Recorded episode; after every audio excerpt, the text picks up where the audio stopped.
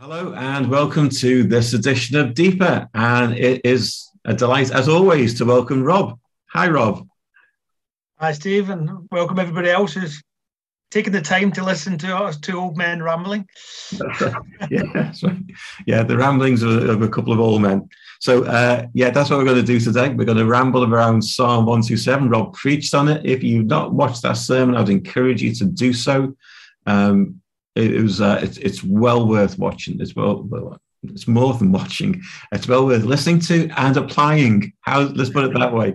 Uh, we're not into entertainment, are we, Rob? No. no. Even though by the quality of the jokes.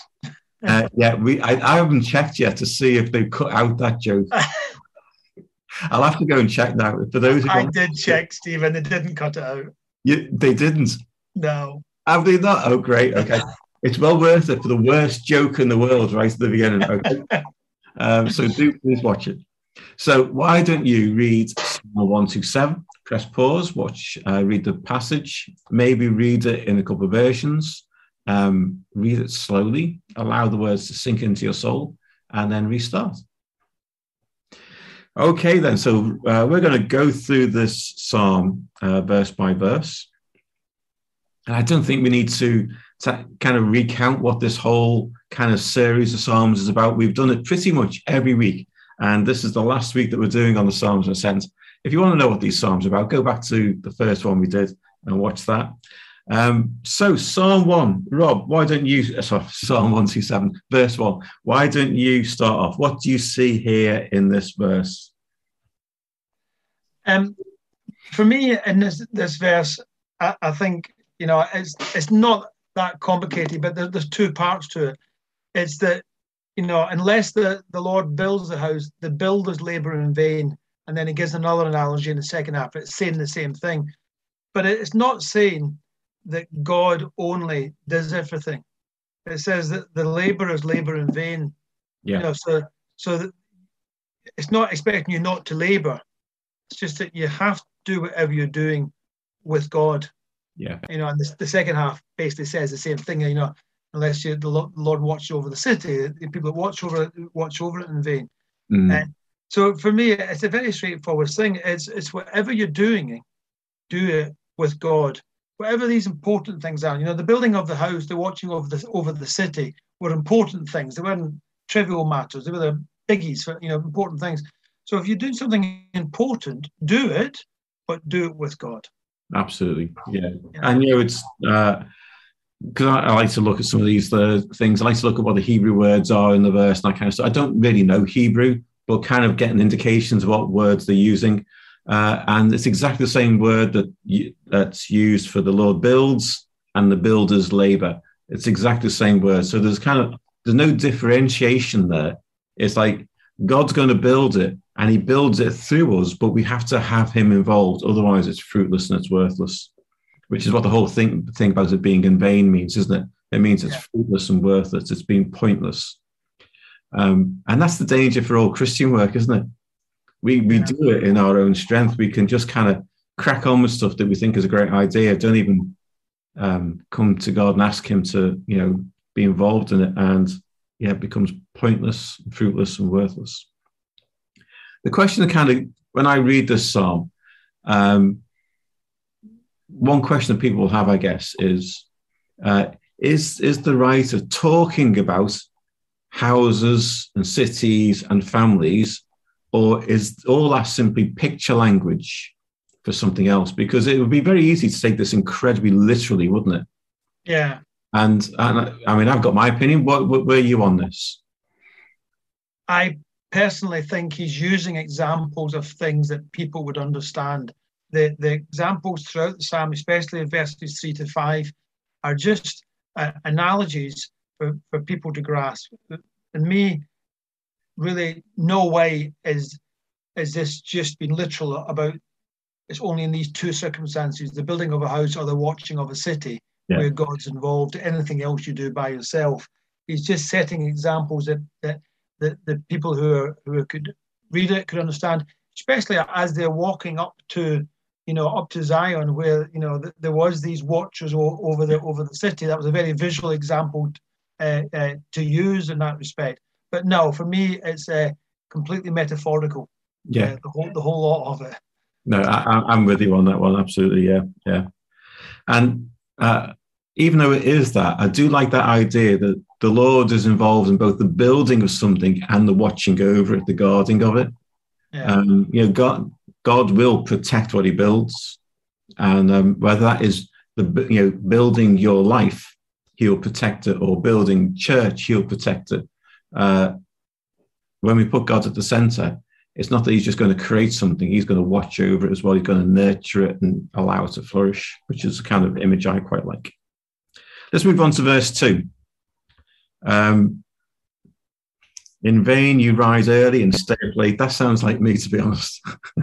uh, toiling for food to eat, but he grants sleep to those he loves. Go on, Rob. Give us your wisdom. Well, what I find provocative on that is, once again, at a basic level, it's pretty straightforward to understand. At a basic level, we're saying, you know, you know, if you're working, pursuing your career without God, you know, mm. Psalm is saying it's vanity. Um, and at one level, we'd say, yeah, we understand that. We, we have to we have to get God involved, otherwise, it's just meaning, meaningless effort. But for me, a, a tougher question or application of that is okay. I understand that, but how do I get God involved? It's one thing saying, as a teacher or as a as a politician or as wh- whatever it may, whatever your occupation is, you know, as a road sweeper or whatever, you know, it's one thing understanding the theory of yes, I, I understand that I need to get God involved, otherwise it's just it's just effort and it's and uh, and it's worthless. But then, a, how do I get God involved? And b, if I don't get God involved, why is it worthless? If I'm an atheist and a teacher educating the children of this country, yeah, you tell me it's worthless. You tell me it's vanity. Yeah. So the, at one level, we can say, yeah, we need to get God involved, otherwise it's worthless. But for me, it's far, far more important to dig into how do I get God involved and why is it worthless if I don't get Him involved? Indeed. Absolutely. I think um, I thought you brought out really well that, you know, it's it is a good it's, it's not saying you shouldn't have a, a career that you enjoy and love but it's about getting the balance right, isn't it? It's about um, making sure that God's always first. Otherwise, it can easily become something that you detest. Um, one of the things that I like about uh, this um, verse is uh, in the NIV, it says, um, uh, sorry, I'm just looking for it, uh, toiling for food to eat. Uh, in other versions, it talks about the bread of sorrows um, which is a really kind of graphic way of talking about it. But the the idea there is kind of grieving and longing for something, you know, something basic like food, which is actually a necessity for life. But even if you're seeking the necessities of life without God, it can become fruitless and vanity. And I think it, the whole thing here is just putting God right at the center of absolutely everything we do. That's what I mean. When I was thinking about this, I, uh, just to clarify my, my, own question, it wasn't that the that what you're doing is worthless. It's what it gives to you is worthless. So, i.e., if you are uh, teaching children, uh, th- there's value in that, whether you whether you you're a, a, Christian or not. We're not trying to say if you're not a Christian, you, you know you can't be a good teacher. There's value in that but the value to you about giving you food, giving you satisfaction. If you're trying to get your satisfaction from it without God, that's where it's vanity. That's where it's empty. Yeah. You know, like you know, like I, I, I was, you know, giving the example of, of the, the, the doctor who says, "No, I'm completely fulfilled." You know, in in my job. You know, I saying, "Well, no, no, you, you know, you, you, may you may think you are, but you're missing out. You're missing out on on a, the key relationship, which is having God involved in in, in that job. You know, and not obviously missing out in many other relationships as well. If that's all you do. Yeah, uh, yeah, yeah. But so so just that God is not saying it, or the psalmist is not saying that there's nothing of value in what you are doing. they're saying, you know, that the self value, trying to get self worth or self esteem from doing that is, is a valueless task, is a, is a task of vanity yeah. if God's not involved in it. Absolutely. And uh, I like how this verse ends um, in the NIV. It says, uh, For he grants sleep to those he loves. And of course, if you are um, anxious about something, if you're worried about something, if you're striving for something, sleep isn't always easy. For those who, who know that God's involved in their life, in every aspect of their life, uh, that comes with peace. Yeah. You know, the, the kind of the natural consequence of that is peace, and with peace comes rest. And yeah. you know, I think there's a just a beautiful little um, ending to that verse. And then verse three, four, and five, it kind of takes a bit of a shift, doesn't it? Yeah, it, but but it does. Well, I say it, it kind of gives you the three, four, and five to me expand on the the concept that is planted in verse two. It's you know as I mentioned in the seminar, in isolation, that, they can be a bit confusing and start skewing your understanding of of children and you yeah. know God's blessing and such like. And, the church has done a really bad job because of misunderstanding these verses, uh, having mm. a downer on on people who are single or or people who are married without children. They they take these verses to say, you know, that that you're, you're cursed by God and such like, which is, I believe, a misappropriation of these verses. That's right, and it, it, but it was a common um, idea within a lot of Old Testament thought, wasn't it? That yes. uh, the children were a reward, a blessing, uh, and they are a blessing, yeah, kind of. Um, they'll I can't believe he said that. Come on, balanced child, put it that way. Um, but you know things like you know Hannah, who's in the temple longing for a child, longing for a son, and um, and we see it at other points as well that there was a sense in which children were were a blessing, and to some extent, in that context, uh, they were more. I mean, we talk, we call about kids a blessing now because they give us joy. Mm. For someone in that time, that kids were your pension. Yeah. You know, and, they and your physical security to get to pension age. That's right. Maybe 35, 40 at that point in time. yeah, yeah, exactly. So uh, without kids, your future never looked great. You're always going to be isolated, perhaps. You were going to struggle.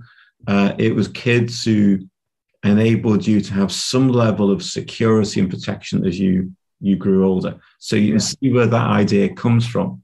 Yeah. Um, but it's not um, it doesn't carry over into the New Testament, particularly, does it? Either. No, you know? it doesn't, and it's no way can you imply from that in the 21st century that if you haven't got children or unable to have children, that you're unloved mm. by God or unblessed by God or you know lesser being, you know, because of that. Which, yeah, yeah some people can can feel that way by by by how they're treated by other people.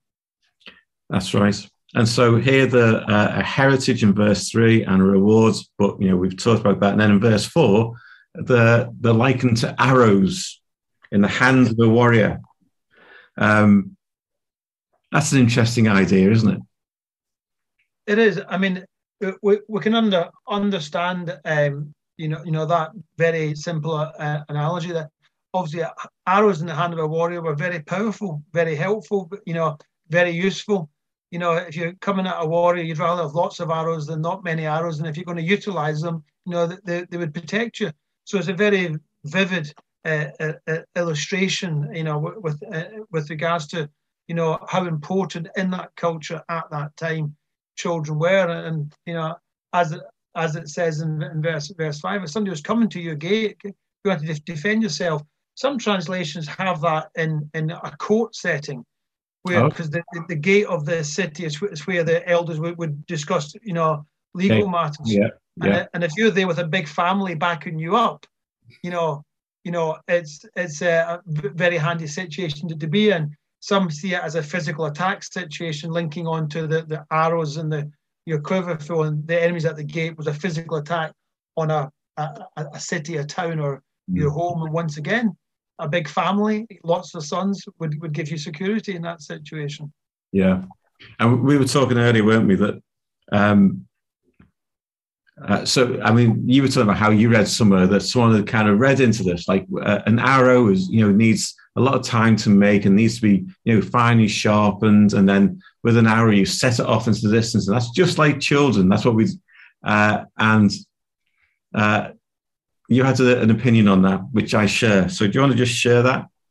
Yeah. Uh, I mean, it's, it's a, a, a lovely uh, analogy that, that the person had done, and it's a, a powerful analogy of how, you know, in, in, modern life as parents, we shape our children, we put in time and effort and money uh, into shaping our children, and then we have to fire them off in, into the world to, to go and fulfill their purpose, which is correct. That's what we do now.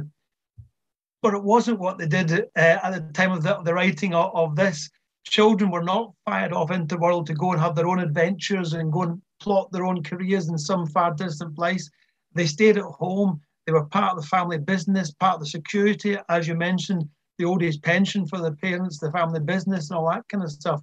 So, though it's a lovely analogy, it was categorically not what the writer of the psalm had in mind when uh, when he wrote it. And we do have to be careful, but trying to spend time understanding what the writer was trying to say before we go and apply it in all different wonderful ways. Yeah, and I, I was bringing it up because I think one of the things that um, that we've been trying to do in deeper is to help people understand the context in which everything that we've looked at is written. Because uh, the danger is if you read something and don't understand it, you simply try and understand it from your own perspective. Yeah. And now, you know, kids do leave home and go off on their adventures, as you say. Uh, and and you could read that into that passage, but it is entirely wrong.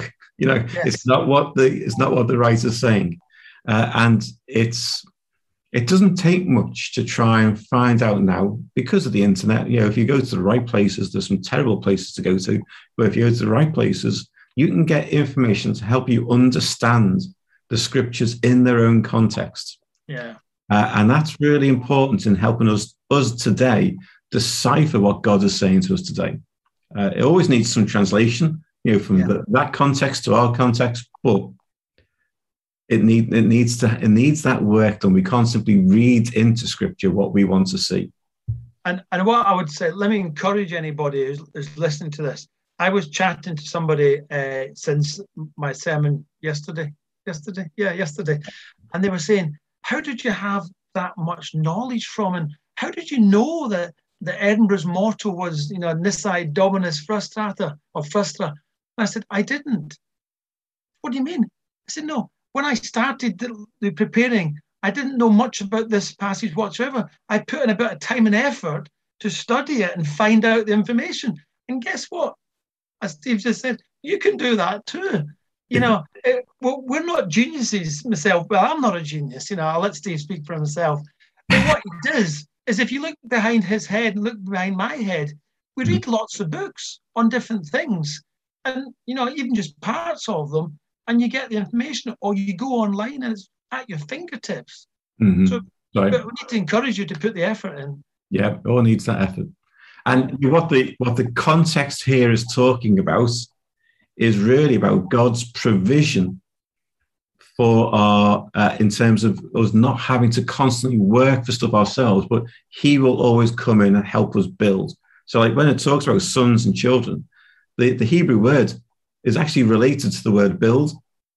Which yes, is interesting. It's a pun. Yeah. I saw that. Yeah. Yeah. Um, and that that that to me is fascinating because you know you you are building something, but unless the Lord builds it, it's in vain. And you know we we need to keep that in mind when we're reading these verses. What God's saying is, you know, you can't do anything. If children are simply a gift from God, then even that you cannot control yourself. Yeah. And so, you know, it is all down to to Him. Um, so, anything else you want to say about those verses, Rob? Well, I, I say just the, the simple summary that, that I gave was that you know these verses are saying your security comes from God or your security should come from. If you're trying to gain your security from elsewhere, then you're going to struggle. Your security for us needs to come from a relationship with God. Absolutely. Uh, which is an, interesting challenge for us, isn't it? Which I'm sure we'll have that as a question, some form at the end. so let's think about uh, what all this means for us today. and we'll go a little bit wider. So uh, we're going to go uh, a little bit wider. I've just shifted my position because uh, the sun was starting to shine in on this beautiful day here in sunny Southport. So, Rob, what are the application points that, that you want to bring out of this song? Uh, well, I'll just pick up what I was saying just just before we, we, we stop there.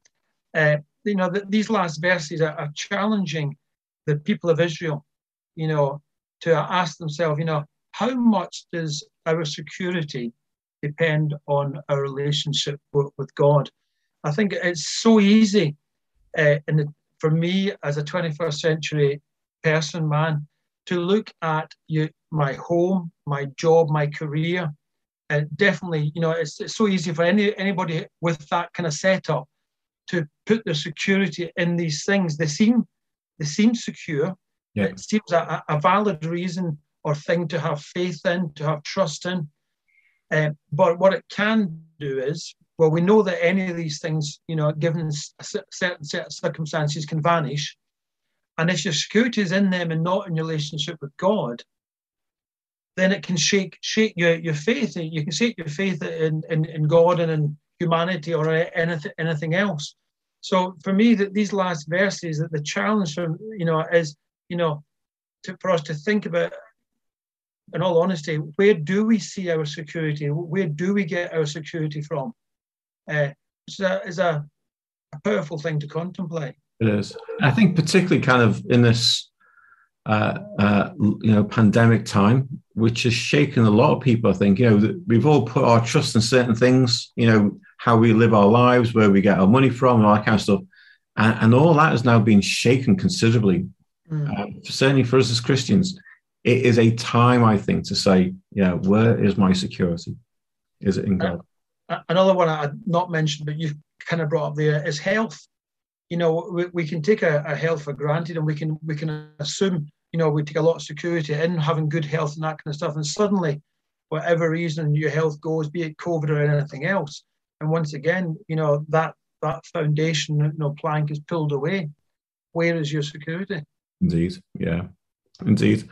And I suppose one of the things that um, I wanted to draw out was just going back to you know who's singing these songs, yeah. and it's it's a whole group of people who are on a journey from wherever their home is, either in Israel or outside of Israel, on their journey to Jerusalem to the, to go to the temple to worship God, um, and that would have been an incredibly profound experience for each and every one of them. Yeah. Uh, and every time they did that, they sang this song and a couple of the other psalms that we've already looked at that actually all say a very similar thing. Are you putting God first in your life? You know, to put it bluntly and kind of um, crudely, really, uh, are you putting God first?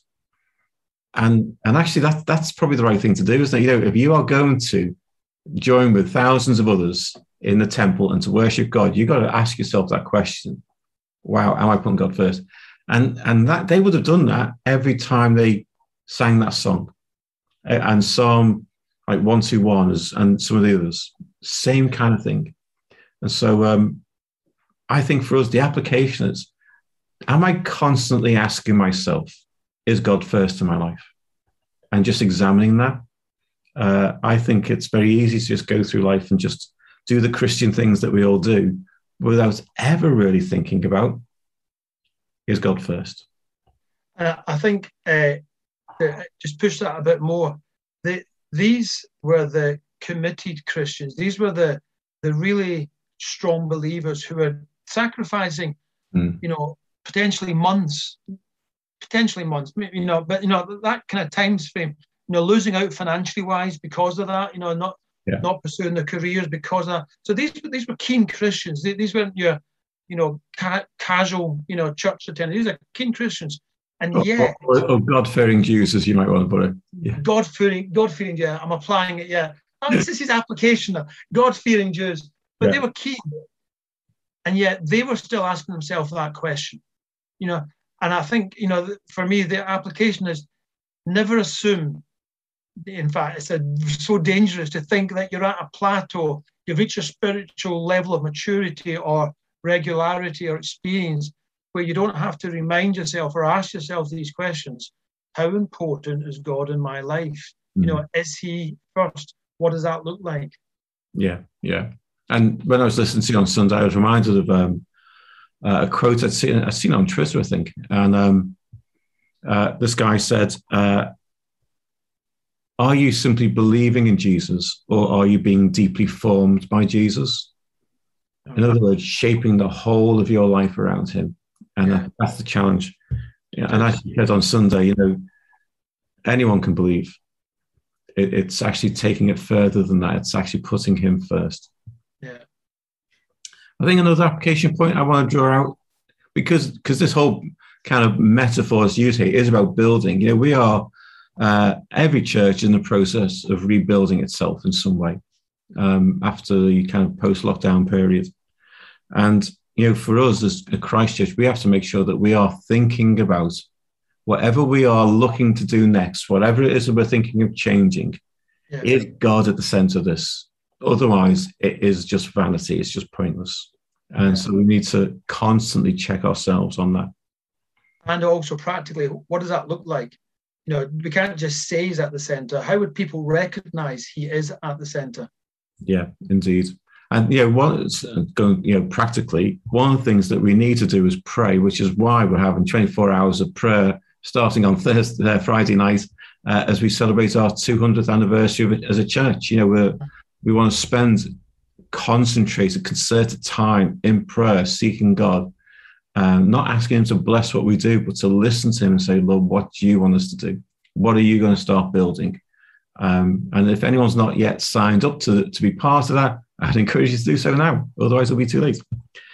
Uh, final point. How, how would they do that, Steve? Uh, ring the office. That'd be the best thing. Ring or email the office. Yeah. Thank you. Good point. Yeah. One other application for me, which I find I find challenging, and I, I said it on Sunday. I think this is, in general, more so for men. I think men would be more irritated by what I'm going to say than women. Is uh, the application of putting work in its right place? I think um, I, I, could I've easily annoyed some people on, on, on Sunday by saying that they're maybe too focused on work, too focused on the, on their career, and that's a very subjective statement. That because I don't know what too focused look like compared to your attitude towards God and the rest of your life. So for one person, although they could be doing the same thing, for some person it could be completely consuming. For somebody else, it couldn't be. So it's a, it's a subjective statement. But for individuals, but as an application, I would definitely want individuals to say, how much am I focused? How much of my focus is my work taking? Yeah. You know, and, and be able to self-reflect and say, have I got it in the right balance? Yeah. Uh, because and, and, you quite rightly expanded that from beyond work to hobbies and other things like yes. family and that kind of stuff. You know, yeah, all of those things can take the place of God. Uh, so let's think about some questions we can ask people and go a little bit further. Okay, then, Rob, uh, let's do some questions. Have you got a question for our listeners? Yeah, I have. Yeah, a, a question around uh, your priorities of, of how much you know God is at the, the centre or in charge or responsible. So, if you were to look at your spending over the past three months, what would that reveal about your priorities, about what's important to you? Mm. And and look a bit deeper into it. You know, you might spend a, a, a fortune in uh, going to watch Liverpool, but actually, you take a, a homeless person or, or, a friend every time, you take them out for a meal, but you want to tell them about, about Jesus. You know, so look at your intention. You might spend a fortune going out for meals. You may be socializing with new people from church and befriending them. So it's not superficial, it's not judgmental, but what would it show you about your priorities? Yeah, bank balance reveals such a lot about us, doesn't it? Yeah. That's what of us like to look at them. um, I suppose a follow on then from that is how do we ensure that God is at the center of our decision making? How do we create a bit of a process, even about making decisions that keeps God at the center? You got another one? Yeah. Okay. A, minute. It's a slight follow on again from that. But uh, question for you is: What would be the signs you can assume that all the churches does is God centered, but sometimes what churches do can just be activity.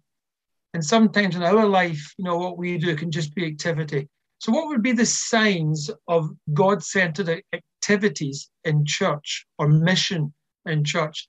What would be the signs for you as, a, as an individual or for a, anybody to have a God centered personal life, you know, living out a God centered life? Yeah, that's an interesting question. I, I spent a bit of time on Friday with a, with an old friend of mine. She's uh, she's about to die. Uh, she spent most of her life with an incredible prophetic ministry, and uh, she was telling me about what she wanted for her funeral. And um, I said, Steve, I want you to just preach the gospel at my funeral, just do the gospel. And she said, I'm looking at churches, and all they are is social clubs. That's all they are and they need to be God centered. So I think there's a thing, the challenge for us there about what's actually look like to have a truly God centered church. And what does that look like? It's a good question. Um, and I suppose out of that, uh, you know, this whole kind of psalm is about not doing things that are worthless or fruitless. Um, how important is it actually that our life matters that our life is fruitful. Because let's face it, most people just go through life without any thought about what their life's about. Does it have meaning? Does it have significance? Uh, we would all say it's important, but how important is it really to us? Because if it's truly important, we will shape our life around God. So it's about how important is fruitfulness for us, if that makes any kind of sense to those who are watching this. Rob, thank you. It's always good to chat. Uh, do please join us on uh, Sunday. Uh, Sunday is the 200th anniversary of Christchurch. Uh, we're having a special celebration. So if you are joining us in person, uh, there's only one service, and that's at 10:30. And if you're joining us online, uh, the the service will go out as normal at, later on on Sunday. So until then, stay safe. Goodbye now.